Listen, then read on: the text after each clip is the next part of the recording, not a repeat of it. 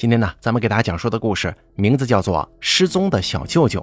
本故事作者七月子由大凯为您播讲。最近一个月里，我总是在做梦，梦中有一个邋里邋遢、满脸是胡渣的男人，他正在街头的垃圾桶旁边捡烟头抽。虽然我看不清他的面庞，但是我心中十分确定，他就是我的小舅舅。小舅舅已经失踪十几年了。梦中的他模样像是个拾荒者，在我看向他的时候，他也会看向我。我的心中是既激动又害怕，不知道他是否认出我来了。可是他看了我一眼之后，继续低着头去扒垃圾桶。我想回家告诉姥姥我在街上看到了小舅舅这个事儿，可是每当我想到此处，我就会急得醒过来。醒来之后满脸泪水，一时分不清是现实还是梦境。姥姥跟姥爷膝下有两儿两女，两个老人一辈子为人忠厚老实，在小镇上以卖农药化肥为生。虽然生活上算不上大富大贵呀，但也算得上是衣食无忧了，整天乐呵呵的生活在小镇上。我一岁左右的时候，爸爸妈妈去了外地做生意，把我交给姥姥来抚养。从此我在姥姥家生活到了高中毕业。我被送到姥姥家的时候，大舅舅刚刚结了婚。小姨去了南方打工，小舅舅那个时候还在上小学呢，他比我大九岁，从此我就成了小舅舅的跟屁虫。小舅舅从小就是一个有洁癖的人，但是他一直特别疼爱我，对我的要求也从来不会拒绝。我记得我小时候特别喜欢让小舅舅驮着我，每当他放学之后见到门口玩的一身泥巴的我，总是毫不犹豫的会把我驮起来。姥姥经常说，我是在小舅舅的脖子上长大的。平日里，小舅舅还会把姥姥给他的零花钱省下来，到了周末的时候，带着我出去买一些好吃的跟课外书。我从小到大爱看书的习惯，就是由小舅舅培养出来的。所以，小舅舅不仅仅是我的亲人，更是我的学习的启蒙老师。每当小舅舅放学之后在家做家庭作业的时候，我就待在小舅舅的房间里看他给我买的连环画。当小舅舅放假出去找同学玩的时候，也会把我带上。后来呀，甚至连小舅舅谈恋爱了都没能甩掉我这条小尾巴。因为小舅舅从小到大学习成绩优异，在学校里一直都是年级第一名，他经常会被其他的父母当成榜样来教育自家的孩子。所以，小舅舅从小就因为学习成绩优秀，在我们小镇上一直特别有名气，并且小舅舅是镇上唯一的大学生，平常穿着整齐时髦，长得又斯文白净，身材高高瘦瘦，小媳妇走在路上碰见他的时候啊，都会不自觉脸红呢。后来我上了小学，我的学习一直都是由小舅舅来辅导，虽然我是班里年龄最小的学生。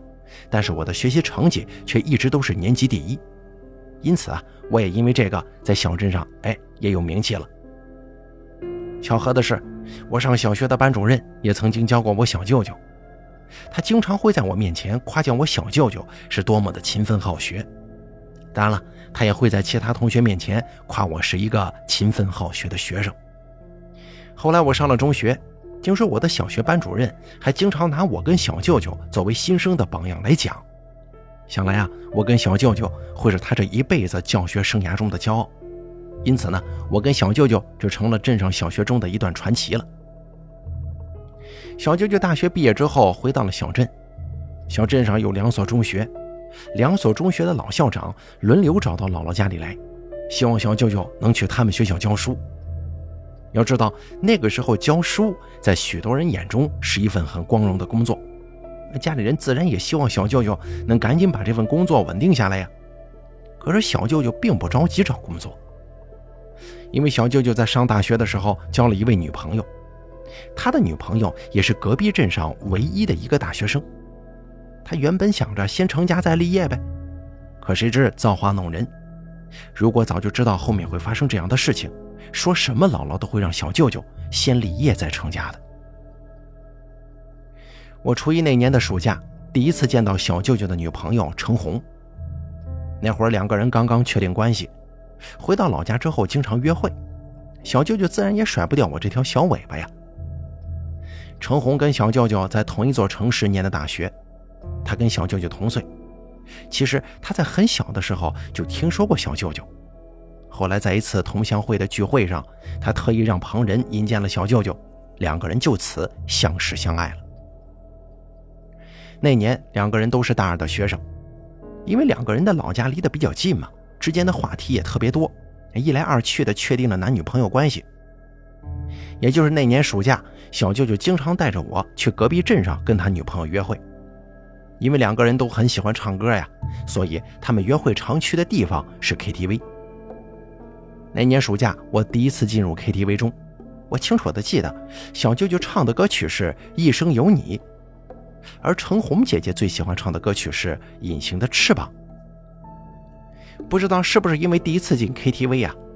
当我第一次拿起麦克风唱歌的时候，我显得有些难为情，一直张不开嘴。那个时候的陈红姐姐特别温柔贴心，当她发现我的情况之后呢，就会带着我跟她一起合唱这个《隐形的翅膀》，并且经常鼓励我说我唱的很好听之类的。大概女孩子喜欢的东西都是相同的吧。当我在 KTV 第一次听到《隐形的翅膀》这首歌的时候，就深深喜欢上了。十一岁之前的我，从来不知道自己也是一个喜欢唱歌的女孩。这首歌几乎伴随了我整个初中时代，我还曾经在初三的迎春晚会上演唱了这首歌曲，并且呢，还有两个男生给我递了情书呢。可是万万没想到，后来这首歌成了我的噩梦，直到多年以后，我再也没有勇气去听这首歌了。小舅舅跟他的女朋友毕业之后，选择了回老家发展，两个人恋爱谈了两年多，感情相对稳定。说起来，两个人的学识、家庭条件都是旗鼓相当的，感情基础也不错。家里对两个小年轻也是相当满意，正是谈婚论嫁的好时机。毕业之后，两个人都已经二十二岁了，在那个年代，两个人这年龄算得上是大龄青年。家里人也希望两个小年轻抓紧时间结婚生子。为了商定这个结婚事项，双方家长见了三次面。可是，在谈到最后一步的时候，出了问题。程红有个大他两岁的哥哥，一直在工地上做高空作业，却不想在他们商量订婚前的前两个月摔断了腿，因此成了个残疾人。这个情况，小舅舅是知道的，他跟程红也表示过，以后结婚之后呢，他会跟他一起照顾好这个大舅子。前两次见面，双方家人基本把什么都谈好了。第三次见面就是为了给两个年轻人选定一个结婚的黄道吉日。可是没想到的是，程家二老忽然起变卦了，说他们可以不要彩礼，希望小舅舅能给他们做上门女婿。等小两口子结婚之后，他们会在镇上帮小两口新盖一处小洋房，以后两个人家中的财产也都是留给他们。姥姥姥爷向来不会帮小舅舅拿主意，主要还是得看他自己的意见。可不成想，小舅舅忽然站起身来，留下一句“穷死不耕丈人田，饿死不打亲戚工”的话之后，转身离去了。听说程家二老是听从了亲戚的建议，觉得招一个上门女婿比较有保障。他们害怕把女儿嫁出去之后，等自己老了，没有人会照顾他们跟这个残疾的儿子呀。于是乎呢，最后一次见面议婚的结果不欢而散，一对小情侣也将近半个月没见面。小舅舅听到了一些关于程红的流言蜚语，说她新交了一个男朋友，并且很快就要结婚了。当然，小舅舅是不相信那些传言的，他决定找个合适的机会跟程红谈上一谈。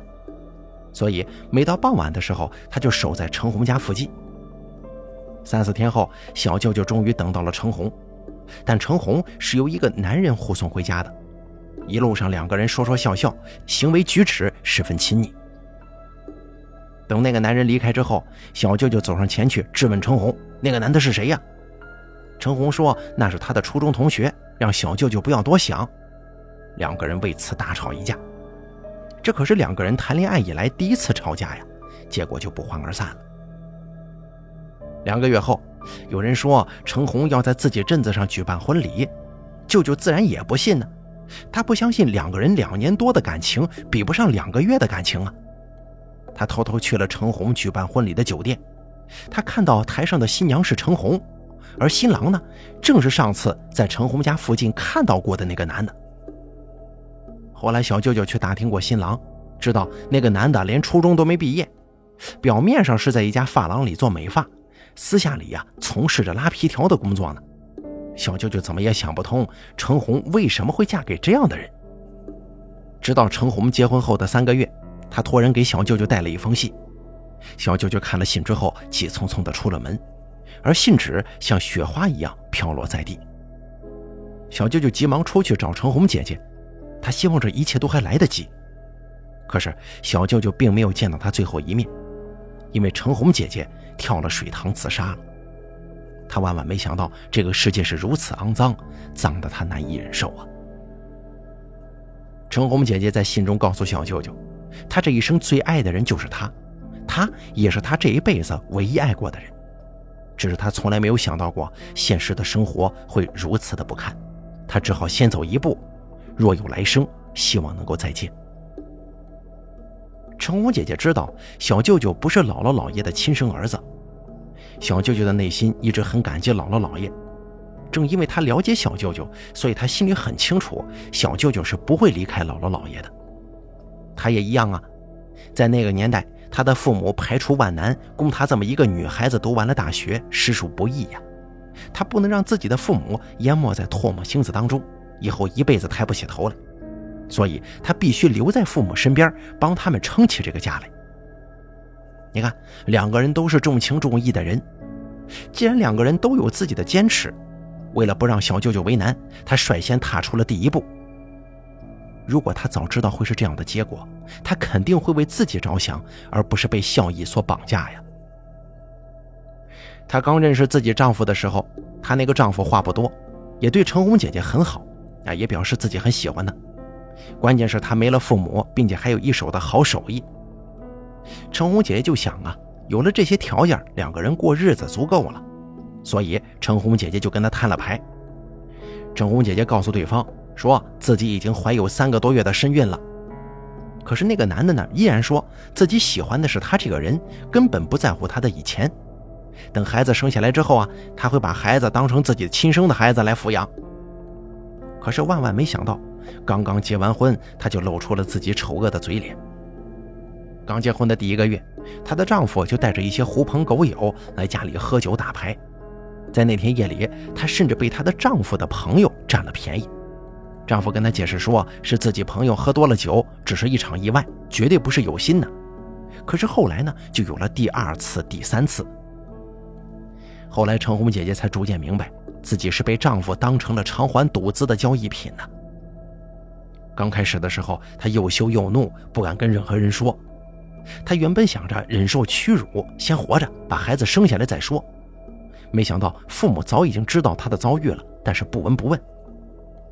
程家二老没有什么主见，被上门女婿拿捏得死死的，为此她跟父母大吵了一架，撕破了脸。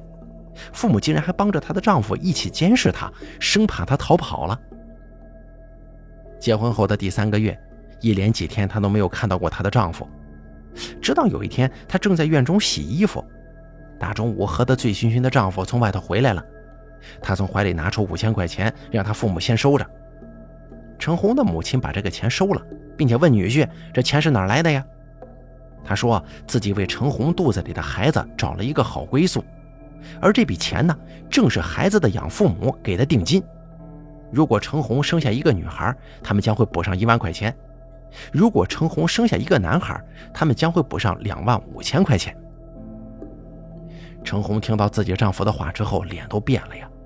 她是万万没想到，丈夫竟然把主意打到了自己没出生的孩子身上呢。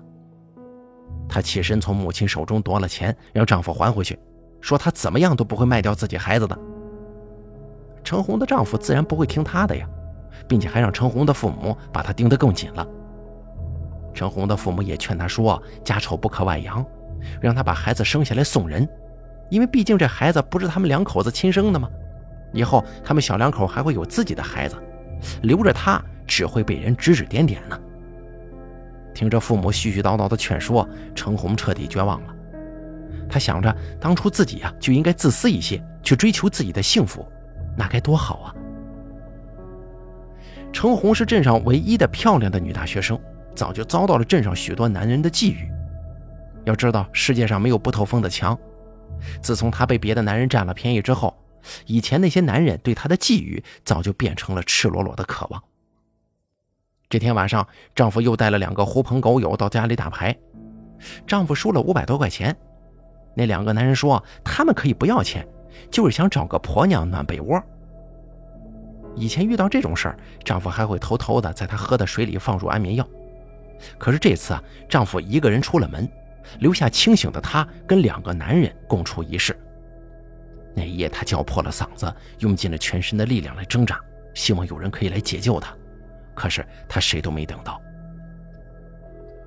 这些事情有了第一次，就会有第二次，也会有后面的无数次不堪，直到他下身大出血，孩子没了，程红最后一点希望也随之没有了。小舅舅从程红姐姐的婚礼上回来之后，只是变得更加沉默，不太愿意出门了而已。而自从程红姐姐走了之后，小舅舅就变得更像是一具行尸走肉了。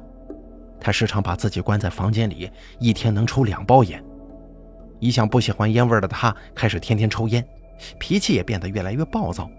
每次老爷让他出去找工作，那就是免不了一顿争吵。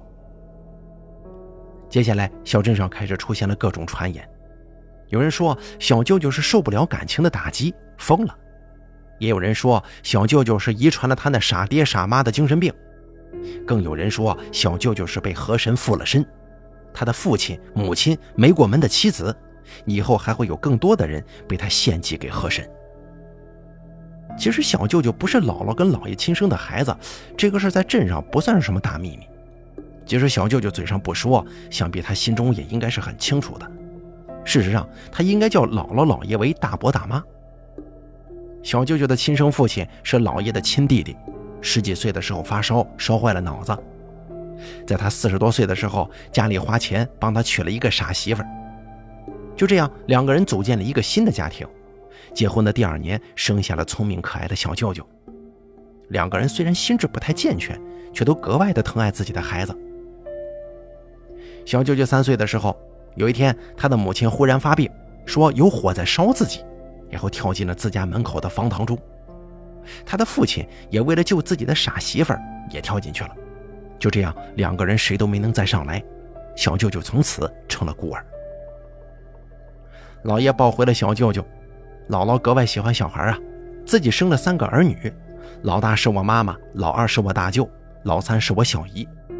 从此呢，姥姥就有了四个儿女，两男两女，凑成了一对好字，可谓真的是好事成双啊。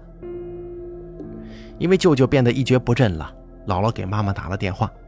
我妈妈放下了手头的生意，从外地赶回来，见小舅舅这副模样，很是心疼啊，建议他去市里的精神病医院做检查。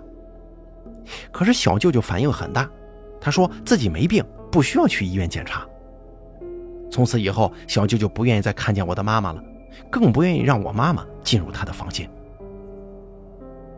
这两年以来，小舅舅的行为越来越古怪，有时候他会自言自语，然后忽然笑起来。有时候他会无缘无故的辱骂姥姥跟姥爷，有的时候呢，他完全像一个正常人一样，会出门为家里置办一些东西。没有人跟他讲过家中需要置办什么东西，可是他买回来的呀，却都是家中最为紧要的。他出门在外碰到熟人，也会正常跟人家打招呼交流，没人能看出他的异常。乡里乡亲们都说小舅舅已经恢复正常了。可是家里人对他越来越担心，因为一到夜晚，小舅舅就会把自己关在房间里骂骂咧咧，谁都不知道他在骂些什么。我们去敲他的门，他也不给开。小舅舅买烟的钱都是从柜台的抽屉中拿的，那是姥爷姥姥卖化肥农药的钱。现在镇上卖化肥农药的人多了，生意不再像以前这么好做了，挣的钱也不多了。老爷就让小舅舅少抽点烟吧。一来呢是为了他的身体着想，二来是为了省点钱，结果又免不了一顿争吵。小舅舅母亲的家族中啊是有精神病史的，基本都是在三十岁左右发病。老爷不是没担心过小舅舅会被遗传，只是小舅舅上学的时候一直很聪明，他心中抱着一丝侥幸。但是现在小舅舅在经过接二连三的打击之后，很明显有了发病的趋势。老爷的年纪大了，又有高血压，整天为了小舅舅的事儿唉声叹气。姥姥看在眼里，心疼的不行啊。她知道老爷是怕自己走了之后没人能照顾小舅舅。这天清晨，趁着老爷去公园散步，姥姥敲开了小舅舅的房门，苦口婆心地劝他先出去找份工作吧，不要再让姥爷为他操心了。小舅舅很不耐烦地跟姥姥争吵了几句，然后从柜台里拿了一些钱，摔门出去了。而就是从这天起，再也没人看到过小舅舅。一天、两天、三天，乃至于一个多星期过去了，家里人联系了小舅舅以前的朋友和同学。大家都说已经很久很久没见过他了，这个时候我们才意识到小舅舅可能是失踪了。小舅舅失踪以后，小镇上就开始流言四起，有人说小舅舅是跟姥姥吵架之后离家出走的，有人说小舅舅很可能是想通过自己的努力闯出一片天地之后再回来，还有人说小舅舅可能被人绑架了，绑到了黑煤矿做苦工，更有人说小舅舅可能自杀了。小舅舅失踪之后，大舅舅去派出所报了警。派出所后来确实帮忙找了一阵子，但是并没任何结果。姥姥也没闲着，让人打印了很多寻人启事，到处张贴，然后发动了身边的亲朋好友出去寻找舅舅。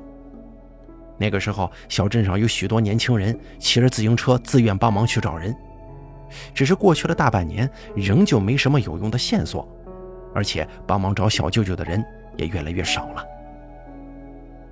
在外面做生意的爸爸妈妈，还有在外打工的小姨跟小姨夫，大家也都从外地赶回来帮忙寻小舅舅。那段时间，一家子人都是凌晨五点钟左右出门，半夜十二点左右才回家，家里只留下姥爷跟大舅妈两个大人。因为姥爷有高血压呀，身体不好，大舅妈要在家中负责洗衣做饭跟照顾小孩。后来，小舅舅失踪了一个月以后，姥爷突发脑溢血，离开了人世间。以后呢，就只有妈妈跟姥姥坚持找了四年多。寻寻觅觅的四年中，姥姥花光了所有的存款，身体情况也是越来越差，可仍旧一无所获。不久之后，我以第一名的成绩考进了市重点高中。可是自打进到高中之后，一向学习优异的我，成绩出现了下滑模式。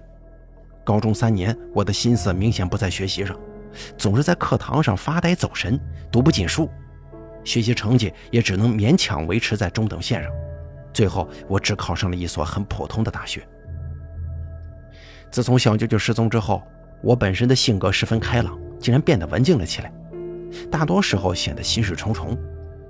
身边的亲朋好友也替我感到惋惜，说要不是因为我小舅舅失踪，我一定能考上一所重点大学的。到后来，我选择去爸爸妈妈做生意的城市里上大学。当时爸爸妈妈刚买了一套四室的大房子，平常我住校，只有周末才回家。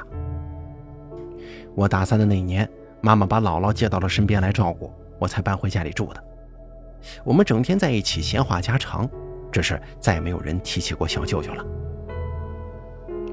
姥姥来了以后，我感觉又像是回到了小时候，经常缠着她要跟她一块睡，睡在姥姥身边会让我觉得很安心。我参加工作三年了，许多人开始给我介绍对象，我都笑而不语。姥姥说让我往前看，不要被困在过去，一切都有他呢。我不知道姥姥为什么会跟我说这些话，也许她以为我还沉浸在失去小舅舅的悲伤中吧。忽然有一天，姥姥接到了老家大舅舅的电话，说老家的房子要拆迁了。接到电话后的几天里，姥姥似乎显得心神不宁。半个月后，拆迁人员从老宅子的地下发现了一具男尸。经过化验，这具男尸竟然是我失踪了十年的小舅舅。我向公司请了长假，陪姥姥回到了老家。自打我上大学之后，我再也没回过这个小镇子。七年中，这小镇子的变化很大呀，以前的瓦房跟小洋房都不在了，到处都是新开发的商品房，马路比以前也更加干净宽阔了。我跟姥姥回到了小镇上，派出所说已经立了案，小舅舅的骨骸被送到市里的尸检部门去检验了。当年小舅舅很有可能是被人谋杀的。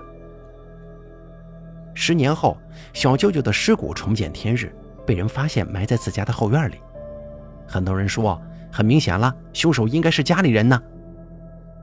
没过几天，派出所传来了消息，说有人投案自首了，杀害小舅舅的凶手不是别人，正是姥姥。据姥姥交代说，小舅舅是他杀的，因为小舅舅是他抱养，不是他亲生的。他辛辛苦苦把他养这么大，不求他能报答养育之恩，却不能无限的纵容他。当年小舅舅跟他吵架之后出了门，半夜醉醺醺的回到家，又吐了一地。姥姥帮忙打扫呕吐物的时候，不免说他几句。可是万万没想到，小舅舅却动手推了他呀！姥姥一个屁股墩坐在地上，半天没起来。看着躺在沙发上呼呼大睡的小舅舅，再想起小舅舅这两年对他的态度，他心生恨意，最后竟然用吹风机砸死了小舅舅。可是很快，市里的尸检部门发布了消息，说小舅舅身体上没有致命伤，是被毒死的。姥姥真的傻呀！我很清楚，其实她是想为我顶罪的。这几年里，我跟姥姥一起睡的时候。她发现我总是说梦话，梦里的我一直在跟小舅舅道歉，说是自己害死了他，所以姥姥觉得是我杀害了小舅舅。再加上小舅舅失踪的第二天，姥姥帮我打扫房间的时候，发现我房间的地上有没有清理干净的呕吐物，还有扔在垃圾桶里带着血迹的吹风机碎片。虽然当年他心中有疑问，但是他没多问，他相信小舅舅就是离家出走了。所以他找小舅舅找得格外卖力。后来我来到派出所，说出了当年的真相。其实当年没有任何人谋杀小舅舅，小舅舅是自杀的。当年早上，小舅舅跟姥姥发生口角之后，出门去了隔壁的镇子。当天下午，他进了以前常去唱歌的 KTV。他在 KTV 里点了一箱啤酒，只喝到半夜才回的家。我初三的时候课业繁重，每天做卷子做到很晚。做完卷子之后，我会放松一会儿，单曲循环那首《隐形的翅膀》，然后就开始洗澡啊、吹头发之类的。那天晚上，我刚刚吹好头发，小舅舅进了我的房间。他的步伐有点蹒跚，我喊了他一声，他没搭理我。只见他直愣愣地盯着我，嘴里嘟囔着些什么。直到他紧紧地抱住了我，我才发现他身上带着浓重的酒味儿。并且他的两眼目光是涣散的，嘴里一直叫着“红红红红”。闻着小舅舅身上的酒味我害怕极了。我从来没有见过这样的小舅舅。我一边试图从他的怀里挣脱，一边嘴上喊着“小舅舅”，希望他能清醒过来，看清楚我不是他的红红啊。可是我越挣扎，小舅舅就抱得越紧，就像生怕我跑了似的。他双臂的力量越收越紧，并且开始去吻我。我吓坏了，求生的本能让我抓起了桌子上的吹风机，狠狠地砸向了小舅舅的额头。他因为一时吃痛松了手，我也使尽了全身的力气，狠狠地推了他一把。其实，一个十三岁的小姑娘并没有太大力气的，我因为反作用力跌坐在床上，喘着大气。看着同样跌坐在地上的小舅舅，松了口气。他摸了下额头，看了一眼自己手上的血。眼光似乎变得清明了起来。小舅舅摇摇晃晃地站起身来，开始呕吐。想起刚才小舅舅的神情，我害怕地缩到了床边一角。眼前的小舅舅太陌生了，他就像是从地狱当中走出来的恶魔一样。直到小舅舅吐完了，他抬起头来看向我的眼光变得柔和起来，并且嘴上一直说着对不起。他说自己肯定是被恶魔附身了。让我相信他以后都不会再伤害我了。小舅舅说完，从我书桌下翻出了一瓶百草枯。等老爷听到动静赶到我房间的时候，小舅舅已经喝下了整瓶的农药。他咣当一声摔倒在地，嘴里吐着白沫，抽搐了几下，就没了动静。我当时呆呆地坐在床上，盯着地上那具一动也不动的尸体，脑中一片空白。等我完全镇定下来之后，才发现地上的小舅舅的尸体已经消失不见了，只留下了一滩呕吐物。两年前，小舅舅就知道自己的精神出了问题，他一直觉得自己身边的人要杀他，心中总是很烦躁，并且开始出现暴力倾向。后来他的病越来越严重，有时候甚至分不清现实和幻觉。清醒的时候，他有想过自杀，但是又怕姥姥姥爷承受不了这个打击。原本小舅舅想好好的活下去，报答姥姥跟姥爷的养育之恩，可是今晚发生的事情让他感到特别后怕。当他发现自己竟然差点伤害到我的时候，他决定提前结束自己的生命。百草枯这东西，普通人喝上两口就必死无疑，可是那天晚上，小舅舅喝下了整整一瓶啊！足以见他抱了多大的必死之心。老爷进来之后，看着缩在墙角、满脸泪痕的我，再看到喝下一整瓶农药的小舅舅，心里大概猜出发生了什么。半夜喝了酒的小舅舅被发现惨死在我的房间。不管这件事情的真相是什么，今天晚上的事儿只要传出去一丁点儿，以后我的人生可就完全毁了。原本我住的房间就是一间旧仓库，里面堆放着化肥和农药。眼看我一个姑娘家越长越大，姥姥姥爷准备把旧仓库改成我的私人空间，所以他们在后院里准备新盖一间仓库。新仓库的地基已经修好了，接下来就是砌墙了。老爷为了不节外生枝，自己悄悄地把小舅舅的尸体埋进了新仓库的底下。第二天，新仓库由老爷亲自盯着修建。一周之后，新仓库建好了，老爷却病倒了。他在病榻上缠绵了将近一个月之后，这才走的。这么多年，其实我心里一直很愧疚。如果当年我能阻止小舅舅喝下那瓶农药，结果会不会不一样呢？好了，这个叫做失踪的小舅舅的故事，咱们就给大家讲到这儿了。感谢您的收听，咱们下期节目不见。不散。